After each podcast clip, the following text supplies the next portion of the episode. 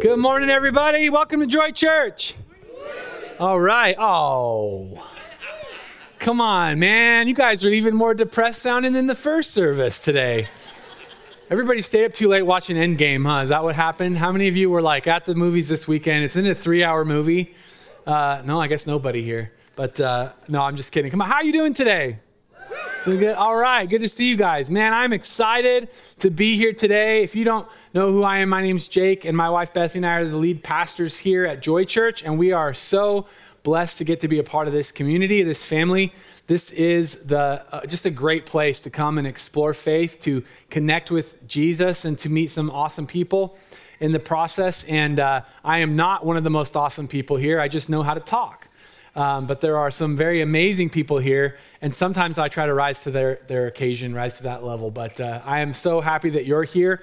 And one of the things I know is that you're not here by accident, that God brought you to this place. Maybe you were like trying to get into a showing of Endgame and accidentally came in here, but uh, you're not here by accident. God wants to do something unique and special in your life. You know, as we were singing that last song, I was just thinking about the fact that as a Christian, the end of the story when you're following Jesus is not death in the grave, but it's like what we celebrated last week on Easter that he is risen, and, and when we're in Christ, we are risen too.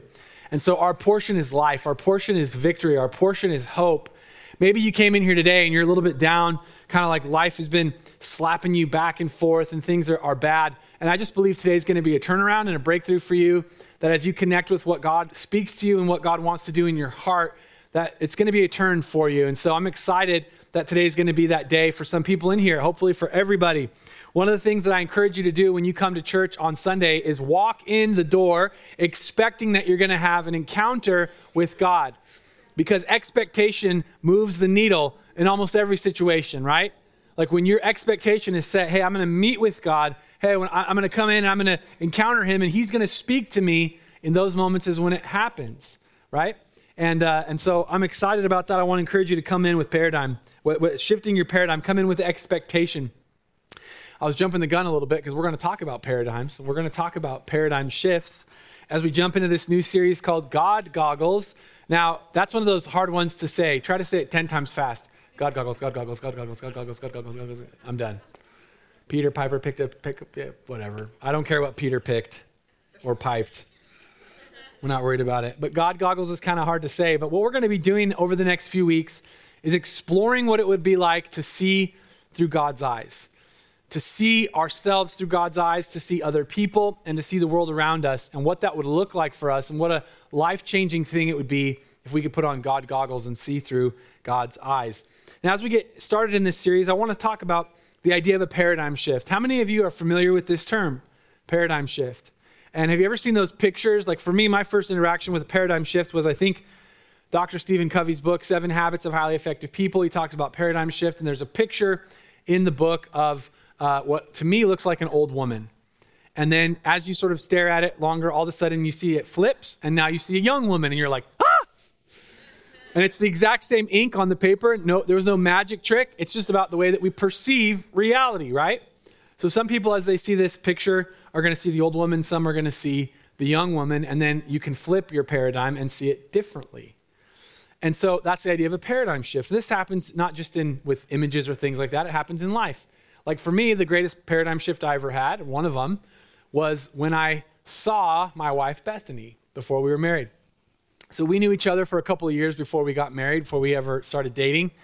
And she, when she walked into the room, my dad says, "Hey, check out the new girl," because this was at our Bible college. He's like, "Hey, check out the new girl. What do you think?" And I'm like, "Ah, yeah, it's cute, I guess, you know, but I don't know, idiot, right? Like, hey, there she is. All right." he said, "Hey, what do you think of the new girl?" I'm like, "Oh yeah, you know, I don't know, Dad, I guess, whatever." And I thought she was cute, but I didn't see her, right? And I was kind of intimidated by her because she's smarter, cooler, funnier, better in every way right? Which is what you want. And, uh, anyways, um, but I didn't see her. And then one day we were working together at the church. We, we worked in the same uh, offices or the same place. And one day, even though I saw her every day, I saw her. You hear what I'm talking about? I saw her and I was like, okay, now I'm thinking differently than I was just the day before. Like it shifted. Same person, She didn't change her hair. She didn't wear different makeup. She didn't get like, you know, Love Potion number nine and spray it on or anything like that. that I know of. Um, but all of a sudden it was like, okay, it changed for me. It's a paradigm shift, right? Now, today I want to, as we get into this message, I want to just warn you guys the next thing I'm going to say is actually kind of dangerous and, and probably could result in a church split. So don't laugh. It's very divisive. Seriously. Like, I just wanted to warn everybody okay, the next part of this is provocative and dangerous. You might be offended by the person sitting next to you or to your right. How many of you remember the dress? Anybody remember the dress? Go ahead and put the dress up here. Okay. That is the dress. This was a viral sensation. I'm going to tell you, tell you the history of this. But now, myself and other sane, rational, godly, good, moral, upstanding people who smell well and dress nicely, we see, I see a white dress with gold lace. Raise your hand if you see a white dress with gold lace. Come on. Yeah. White dress, gold lace. Okay, put your hands down. Apparently, some other people see a blue dress with black lace. Raise your hand if you're a blue dress with black. Oh my gosh. Did you know that there were unclean people among us? what are you looking at? Okay, raise your hand again if you see a white dress with gold lace. Clearly, what, it, what is depicted here? Now, if you see a blue dress with black lace, raise your hands. Look around the room. We are divided. We are, this is, the dress is one of the most polarizing things. The dress is like on par with the great conflicts of the world the Trojan War, World War II, you know, the Civil War, Rome and Carthage. Like, we are Crips and Bloods. Like, we're, we're on opposite sides of this.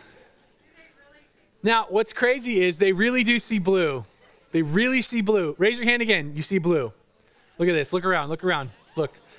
Insane. And, and those of you that see blue, you got to understand when I look at this, I see a white dress with gold lace and it's clear as day. Now, what's crazy about this is we're all looking at the exact same thing. We are not pulling any tricks. There is no movie magic here. Even if we wanted to do something like that, the movie theater won't let us. So we this is what you're just seeing a picture from the internet of the dress. Now, this is crazy because we are seeing the exact same thing in the same place in the same time and yet we're all seeing something very different.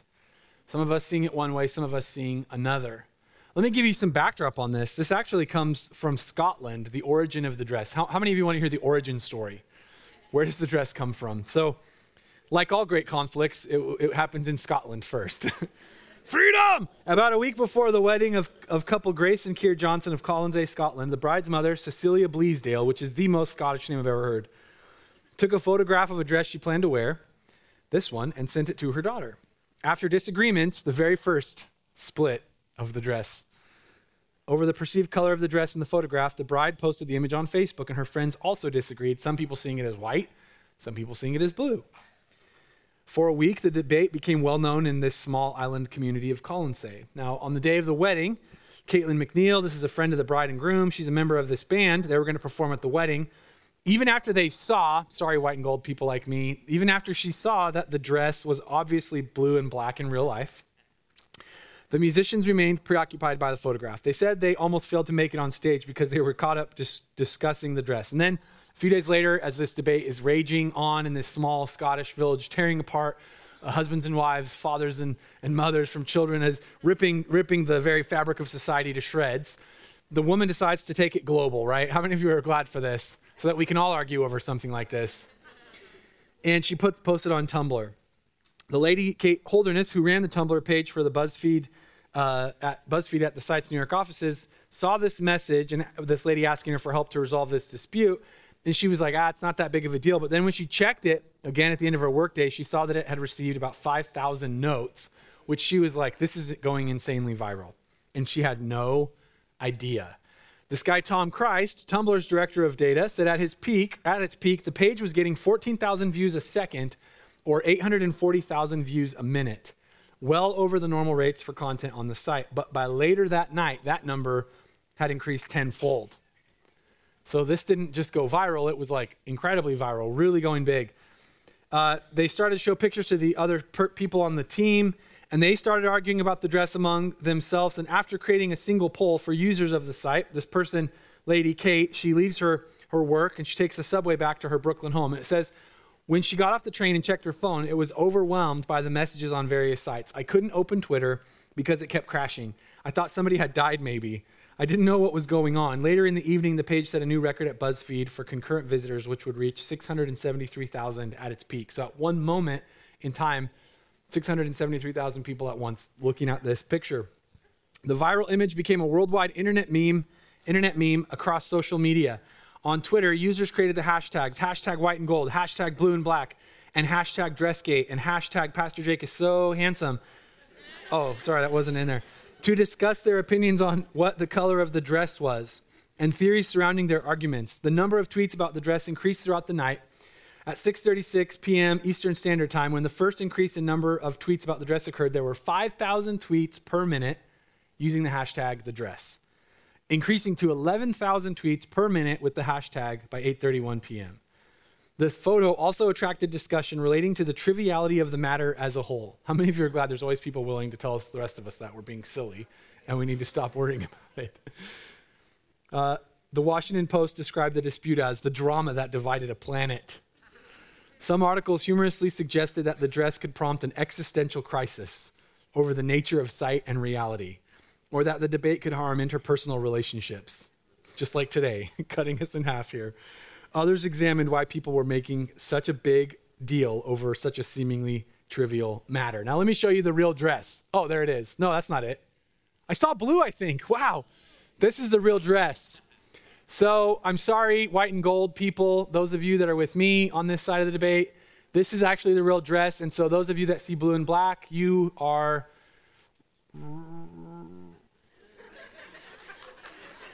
Right. You were right. The dress is blue and black. This is the actual dress. Now go back to the other one. Isn't that weird? Go back to the original picture. That is the same dress, and apparently the, the way the light works, go ahead and flip it to the next picture, the blue and black one. Same exact dress. That is the actual dress. Now, what's the big deal about this dress? Well, first of all, I'm not convinced it's actually blue and black because I've seen with my own eyes. No, I'm kidding. The big deal about this dress is that we're all seeing the exact same thing, and yet we're not. We are seeing the exact same reality, the same picture, and yet we're seeing something entirely different. This is such it's such a big interesting deal that our brains can take things in this way and yet this is exactly how it is between us and god that god sees differently than us his perspectives his his thoughts his the way that he perceives things even if you're looking at the exact same thing god sees differently the prophet isaiah talks about this he says in isaiah 55 for my thoughts are not your thoughts neither are your ways my ways declares the lord God is saying, hey, you see white and gold, I see blue and black. You see one way, I see it another. My thoughts are higher. He says in verse 9, as the heavens are higher than the earth, so are my ways higher than your ways, and my thoughts higher than your thoughts. God sees and he thinks differently than you and differently than me. And you know what? Actually, this is really good news for us because how many of you are glad that when, when we are a screwed up mess, and nobody else sees the worth and value in us that our Father in heaven still loves us and sees us as a son or a daughter worthy of redemption.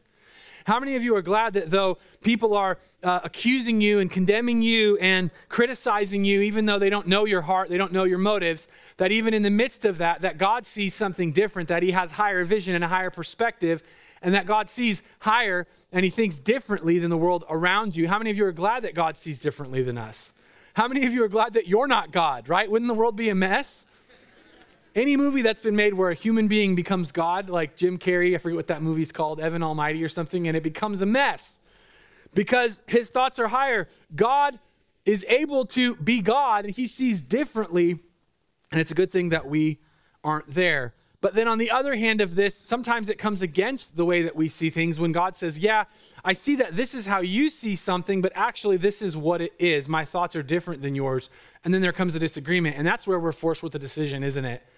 Do I lock into my understanding of, of what I see, or do I accept the fact that God sees and thinks differently than, than I do, and that his thoughts are higher and his ways are higher?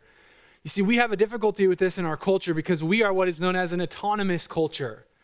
You see, uh, throughout history, and you can study this, but different cultures have had different ways that they established that which was true or that which was authoritative. So, in some cultures, they, they would say basically there was a dominant perspective of like that which the gods say or what God says uh, is, is what goes. But now we are autonomous, which means each person essentially is the final judge and jury on that which is true and that which is right and how they're going to live. Now, this is all fine and good if you're living all by yourself on a desert island.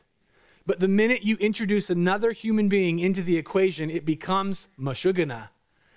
It goes haywire. It goes crazy because if I have my own definitions of right, wrong, up, down, this is what I feel, this is what I see, this is reality to me, this is what is, this is, and, and I have my truth and you have your truth. You see what I'm talking about here? The minute two people come together, there's automatically going to be conflict, just like the dress, because we see things differently. And so we are an autonomous culture, and we have a hard time accepting the fact that there is a being that exists in this universe who actually sees things as they really are and has a plan and a purpose and a design for each and everything in this world.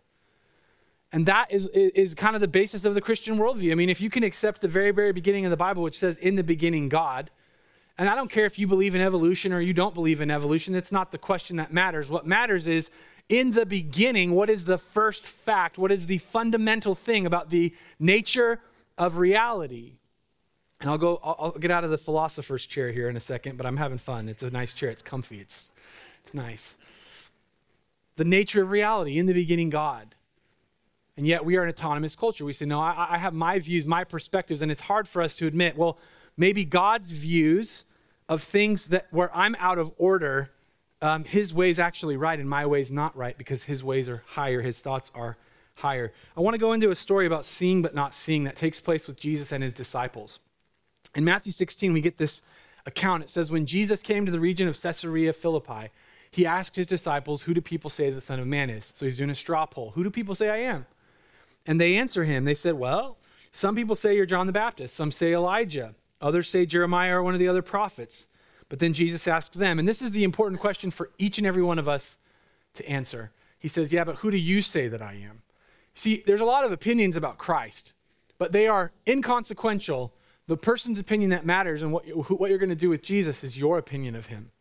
See, the question of who is Jesus is not a question for academics. It's not a question for pastors and theologians and scholars. It's not a question for philosophers. It's a question for people.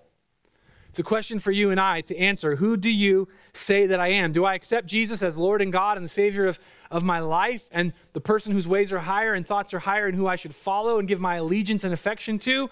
Or do I reject him and, and just say, yeah, he's a great moral teacher, he's a philosopher, prophet, XYZ, whatever, political activist. Who do you say that I am? And Simon Peter answered, He said, You're the Messiah, the Son of the living God.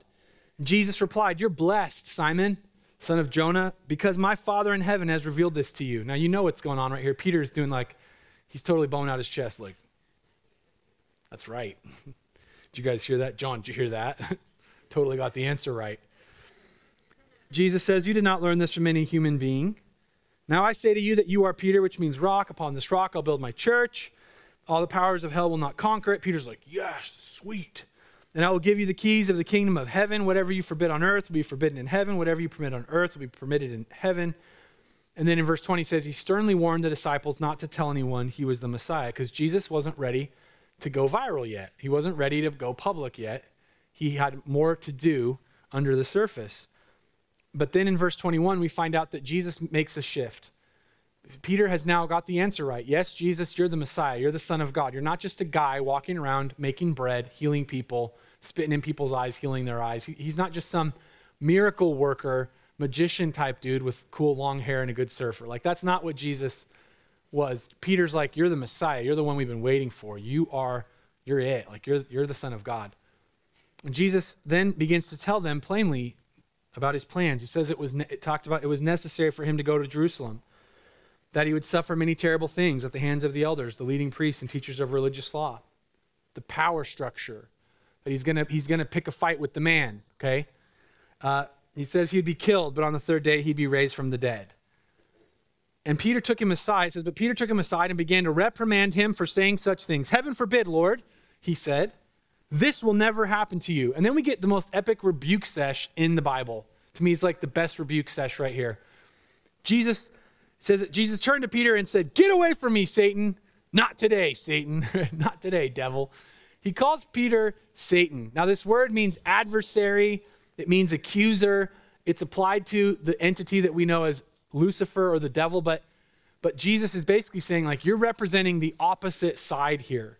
What you're saying is like the wrong view. It's the and he says you are see, you are a dangerous trap to me.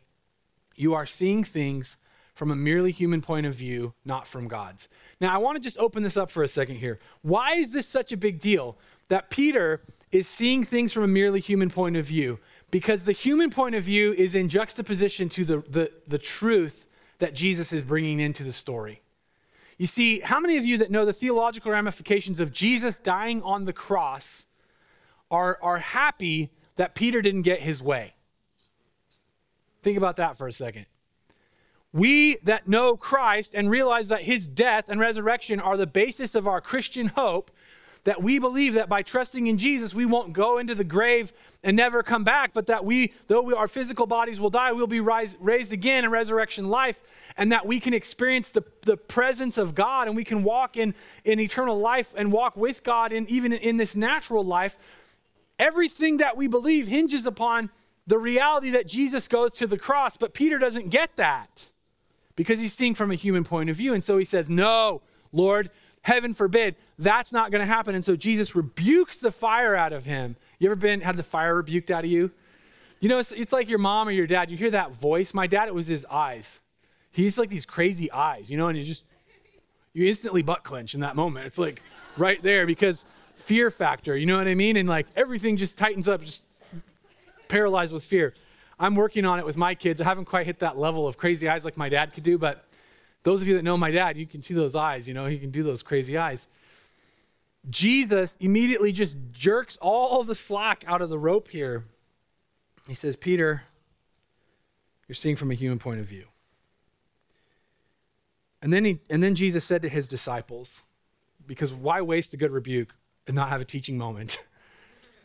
if you're going to rebuke, you might as well have a teaching moment. He said to his disciples, If any of you, after he just psh, Peter, you know, slapped him down. If any of you wants to be my follower, you must give up your own way. It says in the scriptures, another place, it says, There is a way that seems right to a man, but in the end it leads to destruction. You see, every single one of us has our own individualized Burger King, have it your way perspective of spirituality, morality, truth, how the world should be, how other people should treat us, how what we should be able to do and not do and get away with in XYZ. We all have our own way. We all have our own agenda. We all have our own personalized sort of way that we think the world should be. Come on, are you am I right here? How many of you believe you're an expert on your own opinion? For me, I'm very decisive unless it comes to choosing a restaurant after church on Sunday. Heaven forbid. If we're like, how, there's so many good restaurants here, and I just I get paralyzed with indecision. But but the rest of the time, I'm an expert in my own opinion.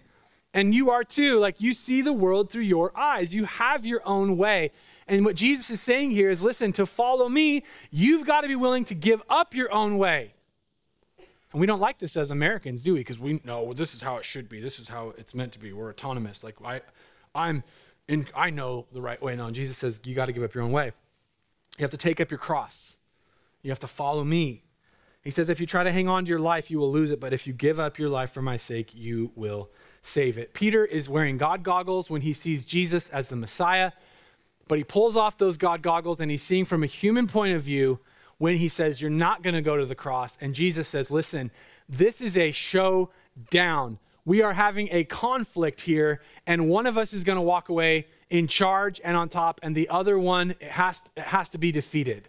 Now, listen, I know that, that we get kind of uncomfortable in our culture with conflict, but let me tell you something there is, there is nothing more unhealthy than conflict that needs to happen that doesn't. It kills marriages, it kills families, it destroys people.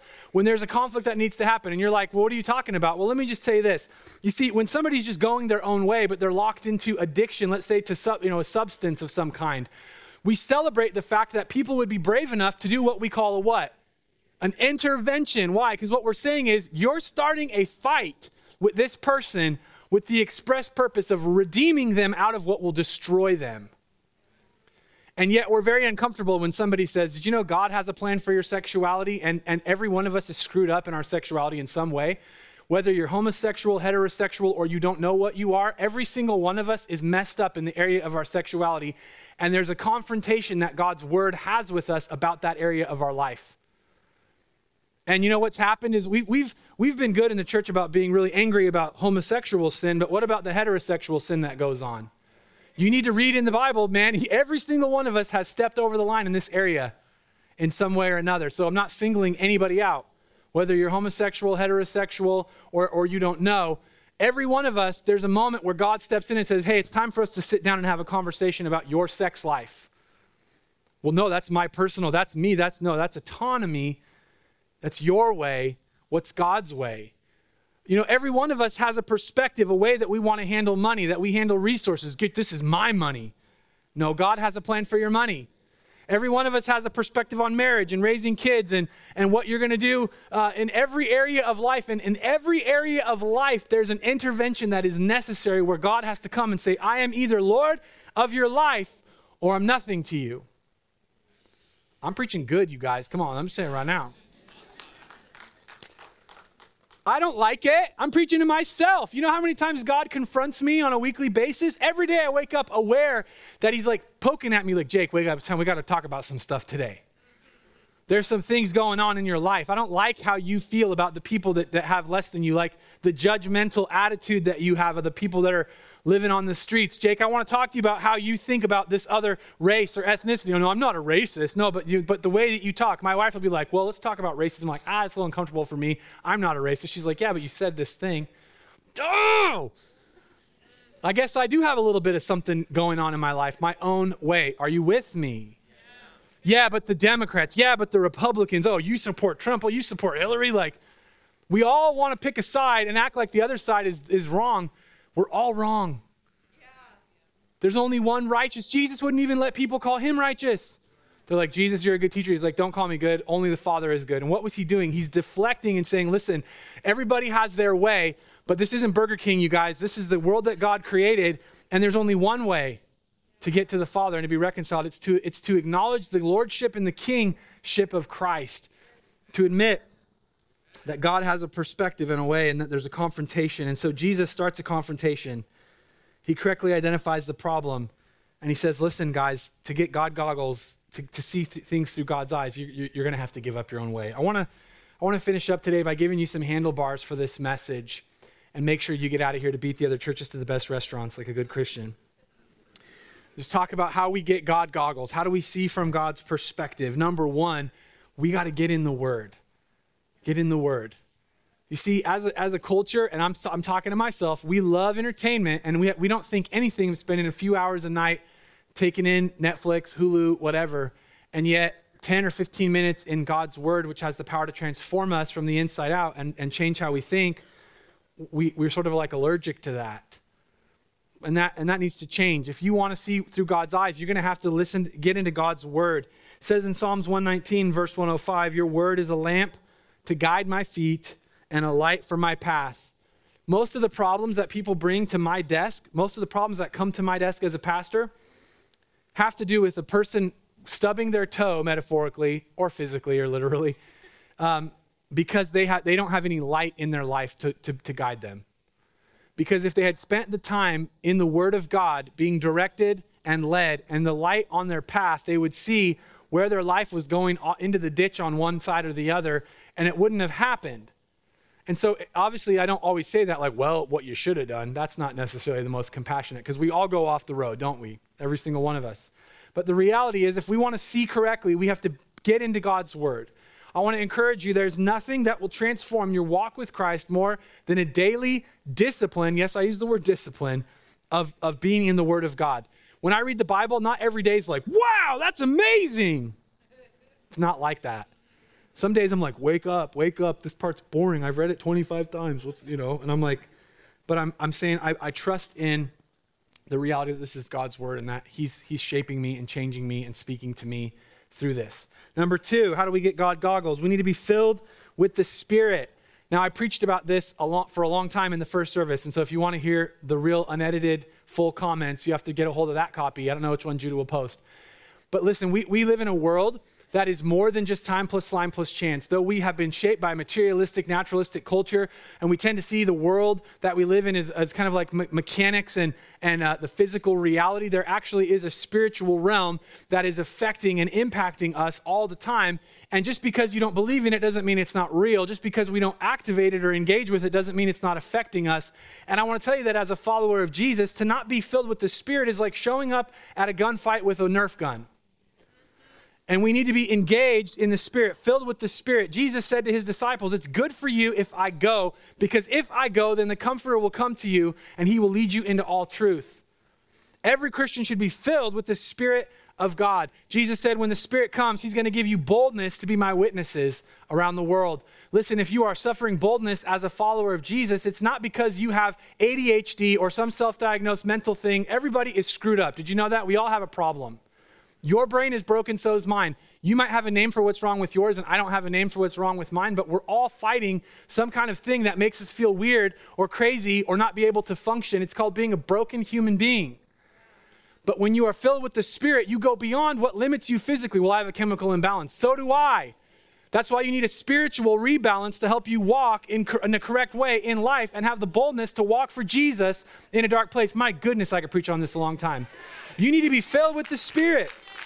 You need to be filled with the Spirit. Listen, next Sunday, at First Sunday, you can come and we're going to pray for you if you want to be filled with the Holy Spirit. You need to do it. You need to be filled with the Spirit. Jesus spoke to the woman at the well in John chapter 4. He said, The Father is looking for people who will worship him in spirit and in truth. Not just beyond, not just in the area of truth where we can understand and grab a hold of it and rationalize and with reason, but also in the area of the spirit, because God is a spirit.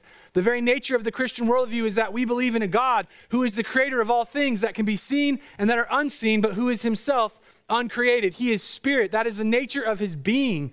And so, by denying the reality of the spiritual world, we're literally denying the first fact that our worldview rests upon. Okay, I got back in the philosopher's chair. I'm going to step out of it again. But you need to be filled with the Spirit. We need to be spirit filled people who, at a moment's notice, are able to engage in the life of the kingdom of God and begin to pray for people. Jesus said, You will do greater things than I did. But most Christians can't do even a fraction of what Jesus did because they're not filled with the Spirit. The same Spirit that raised Christ from the dead dwells on the inside of us, and yet we don't tap it or activate it and heal the sick and cast out demons and walk with authority and speak truth into a culture that is absolutely confused about the very nature of reality. I am still preaching really good. Okay. Because we're not filled with the Spirit. So if you want to put on God goggles, you got to be filled with the Spirit. I'm not passionate about this. I'm just talking to you today. All right, number three, you need to be discipled. You need to get your life up under somebody who's one step ahead of you and follow them. Did you know that you're not going to die if you admit that somebody knows a little bit more about what it looks like to walk with God? And that what you should do is pursue that person and say, Help me to get it. Help me to follow Jesus. Be discipled. And your growth, your personal walk, as a disciple of Jesus is your responsibility to pursue someone to help you. If you're waiting for somebody to come along and be like, okay, get up. Today's the day to read the Bible. Now we're going to talk about what Jesus did for you and all this kind of stuff. You're going to be waiting a long time. You got to pursue it, you got to chase it down. But I encourage you ask your joy group leader or ask a Christian that's one step ahead of you to take you through what we call the purple book. It's a it's a 12 week Bible study that's going to help you dig out the dirt and build biblical foundations and get your mind right about God's word and about seeing yourself correctly and all, and all of that that comes with it. All right, number four, and we're going to finish up here, and we're still going to beat the other churches to the best restaurants. Number four is we have to give up our own way. We've got to admit that though we see, we don't see. I saw my wife before she was my wife, but I didn't see her. And I needed a paradigm shift. I had to I had to release or let go of the way I saw things and see her for who she really was. Jesus tells us we've got to be like a child to enter into the kingdom of God. Why do we need to be like a child? Because kids have the humility to understand that their parent sees more than they see. They're responsible. I love the fact that my kids are unaware of the global political strife and consequences and circumstances and the, the storm of this world that is uh, hovering around them. sometimes when I have to tell them, hey, be careful because the world's not as safe as you think it is, it actually pains me and wounds me to tell them, hey, you can't just go spend time with that person all by yourself. We don't know that person. Well, why, Daddy? Why, why is that even a thing? Well, they're not aware of abuse and molestation and the evil and the, and, the, and the nastiness that floats around in this world. They're not aware of racism and all this kind of stuff. They're innocent, right? They're, in their mindset, they're still innocent. And there's a humility that they have to trust myself and trust my wife and, and believe what we tell them about the world. And Jesus said, You got to be like that with God. You got to be willing to say, God, I don't get it because I feel this way in my sexuality. God, I feel this way in the way I handle money. God, I feel this way in how I see politics, and I feel this way in every area of life. But you know what, Lord? Um, you're my you're my Father, and I'm going to be humble and admit that I don't see what you see, that your thoughts are higher than my thoughts. And I've been, I'm going to trust in you, God, that you see me. This morning, if you're here and you're like, Pastor Jake, I want to see what God sees. I, want to know what God thinks about me. I, I want to know how God sees the world. Pastor Jake, I want to be part of the solution, not the problem. I want to wear those God goggles that you're talking about. Here's where it starts it starts with putting your trust in Jesus.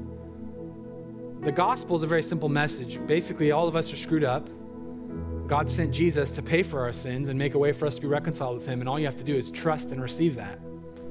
That Jesus died on the cross for you, and then you follow Him.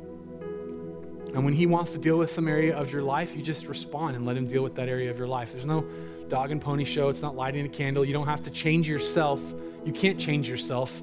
Only God can change you. And He changes you on His timetable, not mine or anybody else's.